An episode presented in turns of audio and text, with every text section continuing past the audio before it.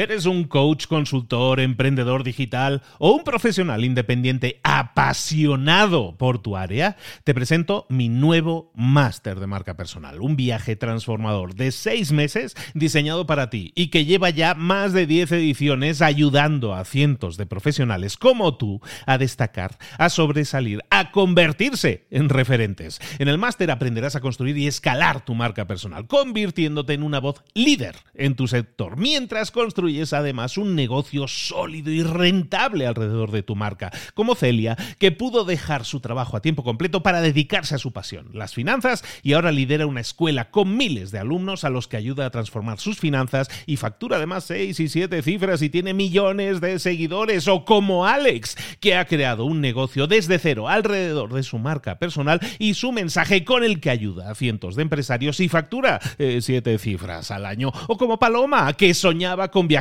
por el mundo y que ahora vive como nómada digital con cientos de miles de seguidores y más de 17.000 alumnos. Gracias al máster, su sueño pasó de ser una idea a una realidad rentable y reconocida.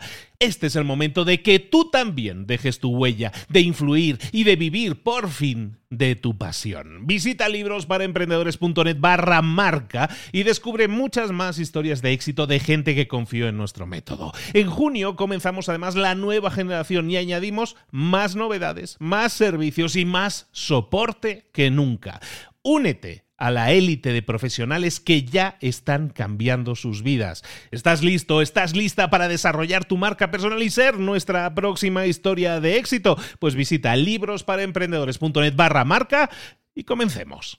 Hola, hola, esto es Mentor 360 y hoy vamos a hablar de la diversidad multicultural remota. ¡Comenzamos! Muy buenas a todos, soy Luis Ramos, esto es Mentor 360, el programa que te acompaña durante todas las semanas, todas las semanas te acompañamos con un mentor que está con nosotros de lunes a viernes, guiándonos en un proceso de desarrollo, de crecimiento, de cambio, de transformación en lo personal y en lo profesional. Toda esta semana estamos hablando de cómo tener, cómo desarrollar, mejor dicho, un trabajo remoto de forma exitosa. Y hoy vamos a hablar de un tema interesante, la diversidad multicultural, pero también en remoto. Vamos a explorar todo eso y lo estamos haciendo, de hecho, ya toda la semana. Este es el episodio 4 de esta serie. Si no te has escuchado los tres anteriores, te recomendaría que rebobines y escuches los tres anteriores o no. O quédate aquí y escucha este, está bien, pero luego escuchar los otros, porque vamos a estar de nuevo con nuestra mentora en temas de trabajo remoto, en temas de liderazgo digital, con más de 17 años de experiencia en recursos humanos, consultora que potencia tu trabajo remoto para que sea exitoso. Y vuelve aquí con nosotros Gabriela Ormeño Guzmán. Gaby, ¿cómo estás, querida? ¿Qué tal, Luis? Es un gusto acompañarte a ti y bueno, y estar con toda tu audiencia en este cuarto episodio. Y como bien decís, vamos ya, entramos de lleno a hablar sobre diversidad, ¿no? Que también es una palabra que hoy está en, boga y, todos hablamos de que necesitamos equipos diversos, necesitamos un mundo diverso y esto se eh, acelera mucho más en estos entornos cada vez más remotos. Esta justamente, esta aceleración del trabajo a distancia, también nos provocó cambios sociales y cambios culturales que también hace que hoy sea muy habitual trabajar con personas de diferentes partes del mundo. Si hoy ya muchas, muchas personas lo están naturalizando. Y el trabajo multicultural remoto es mucho más que encender una cámara y empezar a conversar con una persona que, por ejemplo, vive en Perú, que vive en México o que vive en España. La manera en cómo nosotros hablamos a las demás personas afecta en cómo el equipo se termina comunicando, en cómo el equipo y las personas toman decisiones, cómo interactúan. Y estas diferencias culturales pueden ser el éxito o pueden ser el fracaso de un proyecto y también pueden o no eh, crear malos entendidos en una relación de trabajo si no se comprenden los rasgos culturales que afectan a la comunicación de las personas que la integran. Y por eso mismo es clave aprender competencias para trabajar en contextos multiculturales. Y para eso hay dos pasos, Luis, dos pasos muy valiosos para que una persona pueda empezar a desarrollar estas competencias. Y el paso número uno es trabajar conscientemente en ampliar la mente. ¿Y qué quiere decir esto? Esto es empezar a ampliar nuestro metro cuadrado, ¿sí? En nuestro entorno. Y esto lo tenemos que empezar a hacer para realmente ser más abiertos a estas diferencias culturales que eh, cada vez más vamos a tener que enfrentar eh, en entornos remotos. Y esto lo empezamos a hacer empezando a rodearnos de estímulos globales. Y podemos empezar con cuestiones muy sencillas, como por ejemplo escuchar un podcast de otro país, leyendo libros de otros autores internacionales para ver cuál es su filosofía, su forma de pensar, viendo películas de otros países. Eso como paso número uno que todos podemos hacer. Y el paso número dos, Luis, es trabajar el autoaprendizaje experiencial. ¿Y qué quiere decir esto? Es que nosotros desarrollemos estas habilidades interculturales directamente en la acción. Y esto seguramente que te va a gustar mucho, ¿no? Porque es directamente pasar a la acción. Esto lo podemos hacer si tenemos la oportunidad, por ejemplo, de trabajar o de viajar en el extranjero, porque acá ponemos, nos ponemos como persona directamente en contexto con la nueva cultura. Pero también puede ser que no tengamos esta oportunidad, entonces la otra manera de hacerlo, y que también está al alcance de todos, es empezar a rodearse de personas de otras culturas en nuestra vida cotidiana tratando de conocer algún compañero que provenga de alguna cultura diferente, alguna región diferente en la empresa, pidiendo también, por ejemplo, ser parte de un equipo en un proyecto multicultural donde estamos trabajando y, sobre todo, para que esto tenga efectividad, tomarse el tiempo de conocer, tomarse el tiempo de vincularse con las personas de otros lugares, porque esta es una excelente manera de desarrollar esta competencia a nivel de la experiencia. Inclusive lo podemos desarrollar interactuando con amistades en común que provengan de otros lugares o también de algún turista o persona que esté de visita en nuestro país. Entonces, poner en acción estos dos pasos, además, va a comenzar a aumentar nuestra empatía multicultural, el respeto, la tolerancia, que son todos este, rasgos que hoy en día se necesitan mucho reforzar, y vamos a empezar a prestar mucha más atención y a tomar mucha más conciencia de las normas culturales y de las diferencias. Tema aquí del que estamos hablando, tú lo mencionas sobre todo en el tema de la comunicación y es totalmente cierto. A mí me pasa como español viviendo en México que los españoles somos muy directos hablando y los mexicanos son como indirectos, ¿no? Pues te piden todo primero, te dicen otra cosa y lo tal.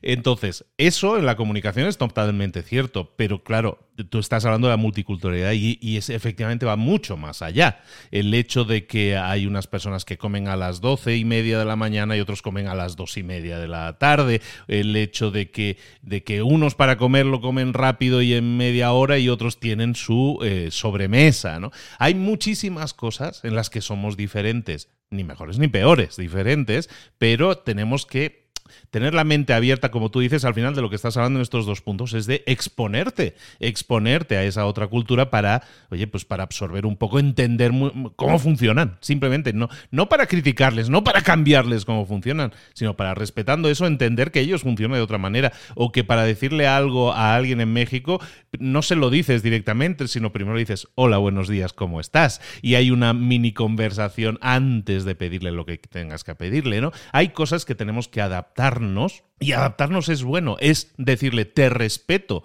la forma en que tú te comunicas o la forma que tú eres o la forma en que tú comes, pero tengo, tengo que llegar a entenderlo. Y hay mucha gente, Gabriela, que está muy cerrada. Así, ni siquiera, no, no, no, es alguien que trabaja para mí. ¿Por qué tengo yo que doblegarme? ¿Por qué tengo yo que ni siquiera interesarme? Por eso yo lo que quiero es que se haga el trabajo, ¿no? Hay, una, hay un bloqueo mental, no solo en la parte remota, sino en la parte en general de relaciones en el trabajo, que muchas veces impide esto. ¿Estoy equivocado vamos bien por ahí? Vas muy bien. De hecho, tocaste puntos súper interesantes del estilo de comunicación que vamos a conversar. Así que hay puntos súper eh, que van al grano eh, y, de esto también se, trata eh, el trabajo multicultural. Y como dices bien, hay mucho, mucha gente que todavía tiene la mente cerrada. ¿Pero por qué pasa esto? Porque es muy difícil en nuestras sociedades, ¿no? Escuchar el punto de vista del otro, ¿no? Hoy tenemos como una brecha una brecha que se traslada también a lo multicultural, ¿no? El, si tú piensas distinto, entonces estás en contra mío, si tú tienes un gusto, si a ti te gusta algo y a mí no me gusta, entonces estás en contra mío, entonces tiene que ver con un tema de, a nivel social que pasa en la política, que se traslada a la cultura. Y es algo que se puede empezar a trabajar porque esto es desarrollar una competencia como la inteligencia multicultural. Es algo que todos, todos podemos este, empezar a trabajar y sobre todo, escuchando este podcast, seguramente tengamos ideas de por qué hacemos lo que hacemos, ¿no? Vamos a empezar a entender un poquito más cómo funcionan ciertas culturas, que vamos a hablar eh, de las culturas de alto y de bajo contexto ahora en unos minutos. Y el exponernos a, otras personas nos va a empezar a cambiar la mente, ¿sí? Y las personas que tengan esta, inteligencia multicultural, que estén escuchando este podcast, también pueden ayudar a quienes no la tienen, a quienes son más, cerrados, a que la puedan adquirir, ¿no? Es, cuestión de escuchar, es cuestión de empatía. Yo siempre pienso en positivo y creo que todos tenemos estas habilidades que las podemos desarrollar, aunque el reto sea muy grande, ¿no? Aunque en una organización veamos gente muy cerrada.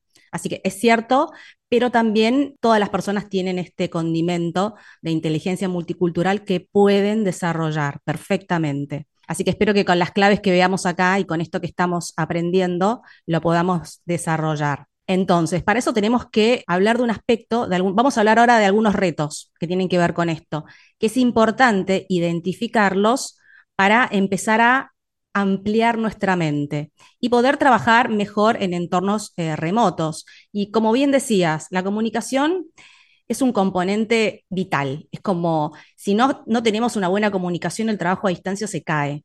Y hablamos de comunicación escrita y hablamos de comunicación audiovisual. Si eso no lo tenemos bien pulido, las relaciones no van a poder forjarse y tampoco los negocios se van a poder realizar. Entonces es un componente crítico en el trabajo a distancia todos los aspectos que tienen que ver con la comunicación. Y si vamos a hablar de, un reto muy, muy importante, justamente tiene que ver con algo que tú mencionabas, que es cómo hablamos, ¿no? El primer reto tiene que ver con superar eh, la barrera idiomática. Y sabemos, por ejemplo, algo muy básico, que en el mundo del trabajo y de los negocios, eh, el mal uso de un idioma puede ser un problema, ¿sí? Y no se trata solamente de aprender a hablar eh, inglés, ¿no? Sabemos que el inglés es el idioma que eligen la mayoría de las empresas para trabajar y hacer negocios.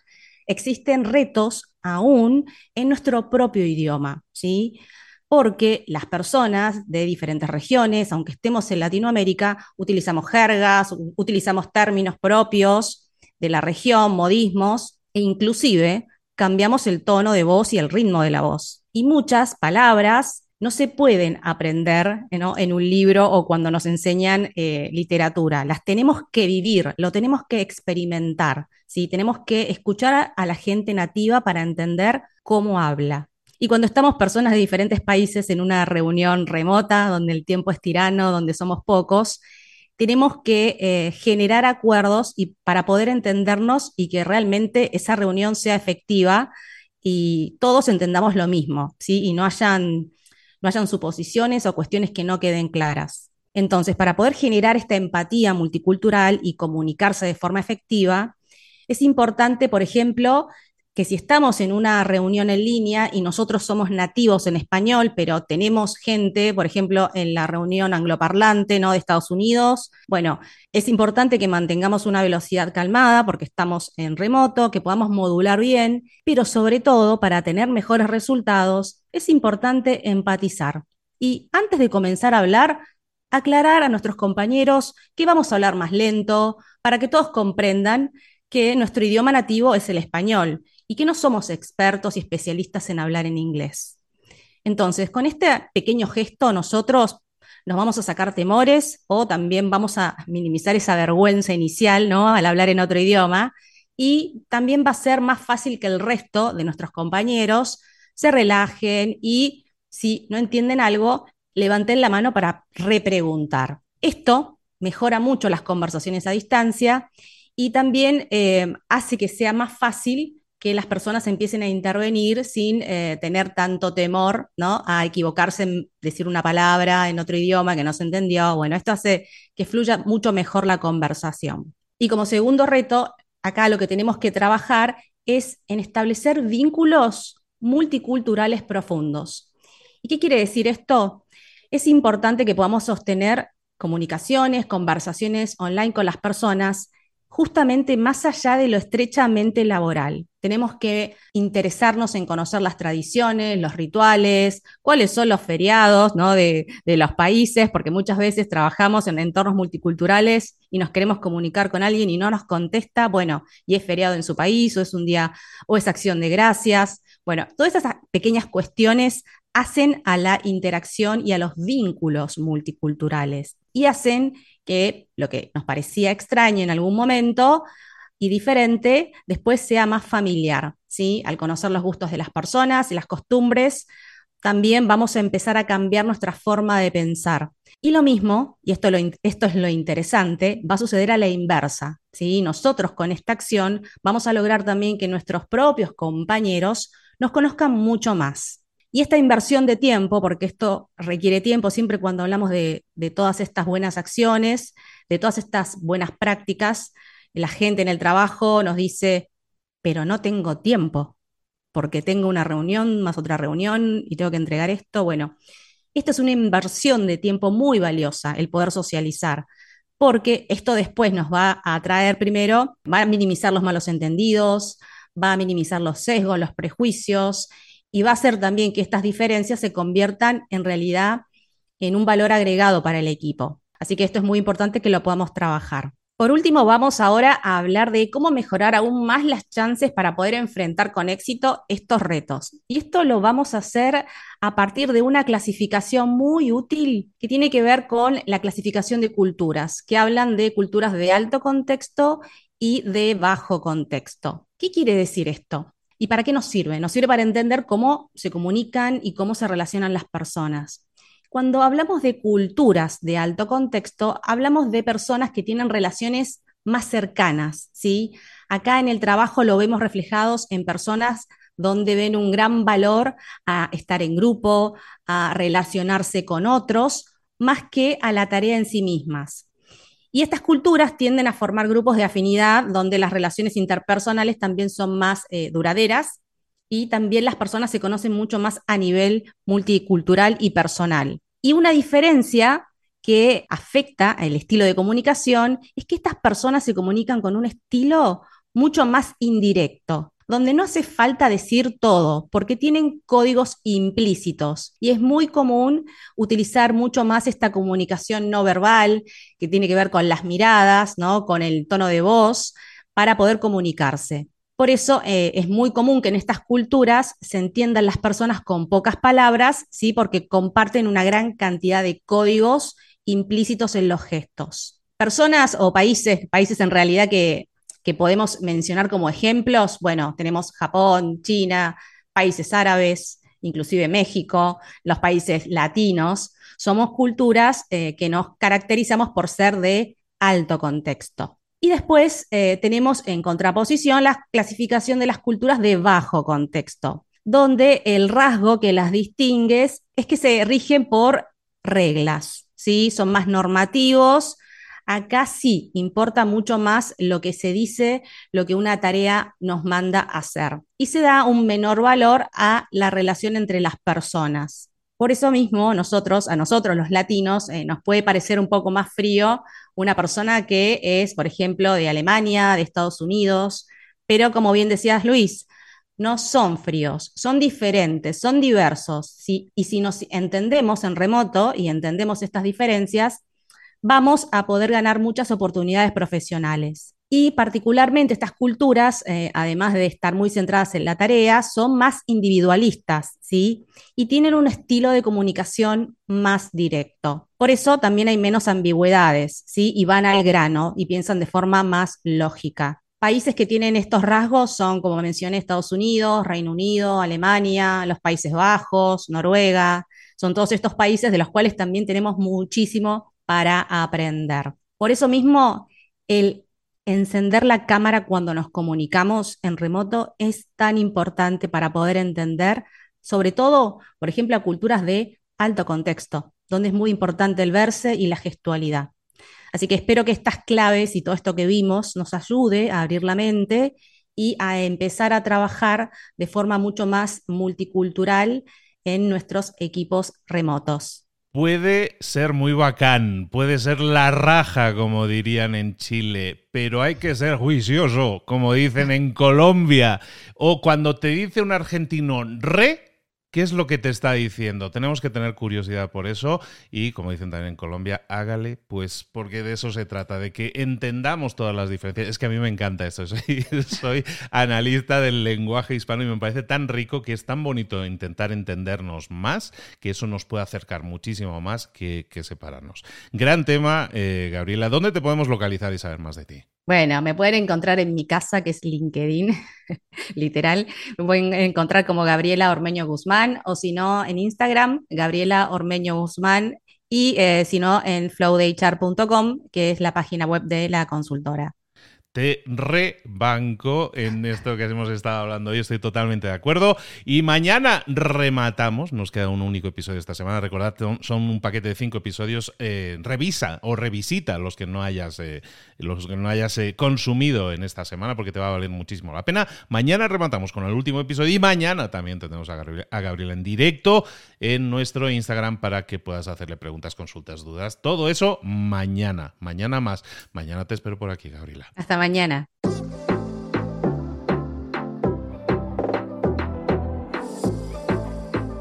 Y ahora pregúntate, ¿en qué quiero mejorar hoy? No intentes hacerlo todo de golpe, todo en un día. Piensa, ¿cuál es el primer paso que puedes dar ahora mismo? En este momento, quizás. A lo mejor te lleva dos minutos hacerlo. Si es así, ¿por qué no empezar a hacerlo ahora? ¿Por qué no empezar a hacerlo ya, en este momento? Ahora. Cierra los ojos respira hondo y repite, sé lo que tengo que hacer. Sé cuál es el siguiente paso. Voy a darlo en este momento.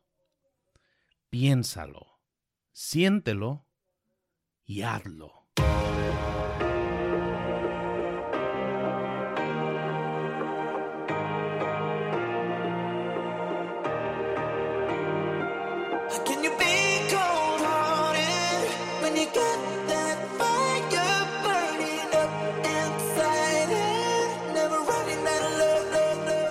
Muchas cosas de las que hemos visto hoy ya las sabes. La mayoría del conocimiento que compartimos aquí ya lo sabes. Sabemos lo que tenemos que hacer, sabemos lo que tenemos que evitar, lo que no tenemos que hacer, todo eso ya lo sabes. El único problema es que no lo ponemos en práctica, no pasamos a la acción y es ahí donde te necesito a ti y a tu compromiso. Si una sola de las ideas que hemos comentado hoy resuena en ti, te llama a ponerla en práctica, entonces, define el paso más pequeño posible, el gesto más mínimo, y hazlo ahora mismo.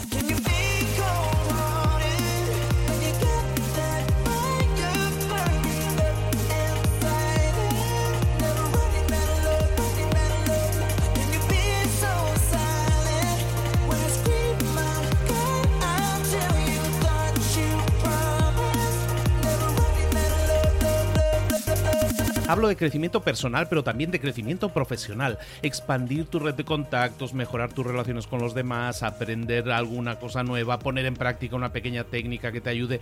Todo suma, pero solo suma si lo pones en práctica. No si piensas en ponerlo en práctica. Pensar en ponerlo en práctica no sirve, tienes que ponerlo en práctica, pasar a la acción.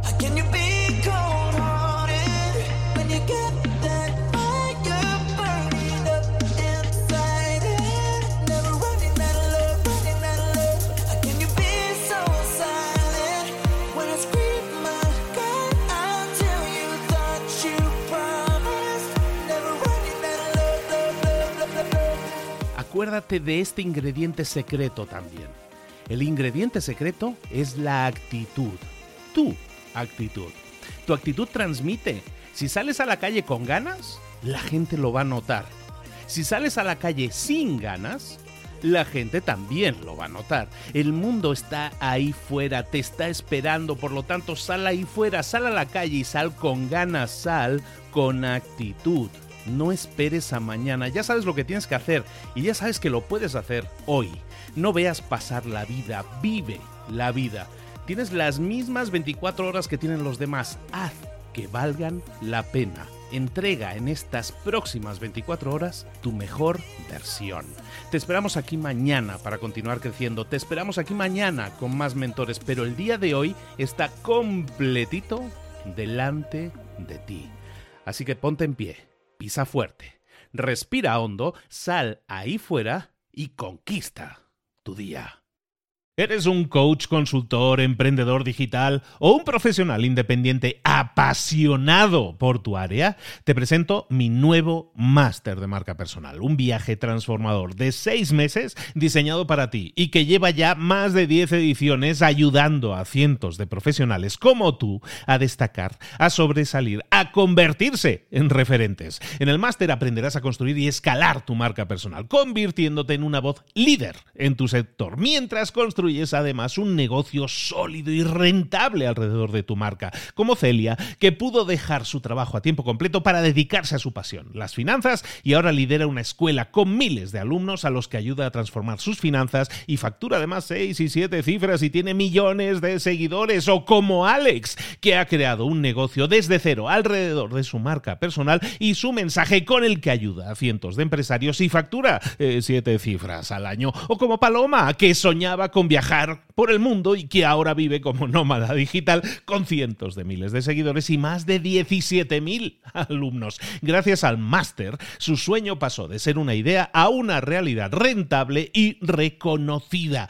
Este es el momento de que tú también dejes tu huella, de influir y de vivir por fin de tu pasión. Visita librosparaemprendedores.net barra marca y descubre muchas más historias de éxito de gente que confió en nuestro método. En junio comenzamos además la nueva generación y añadimos más novedades, más servicios y más soporte que nunca.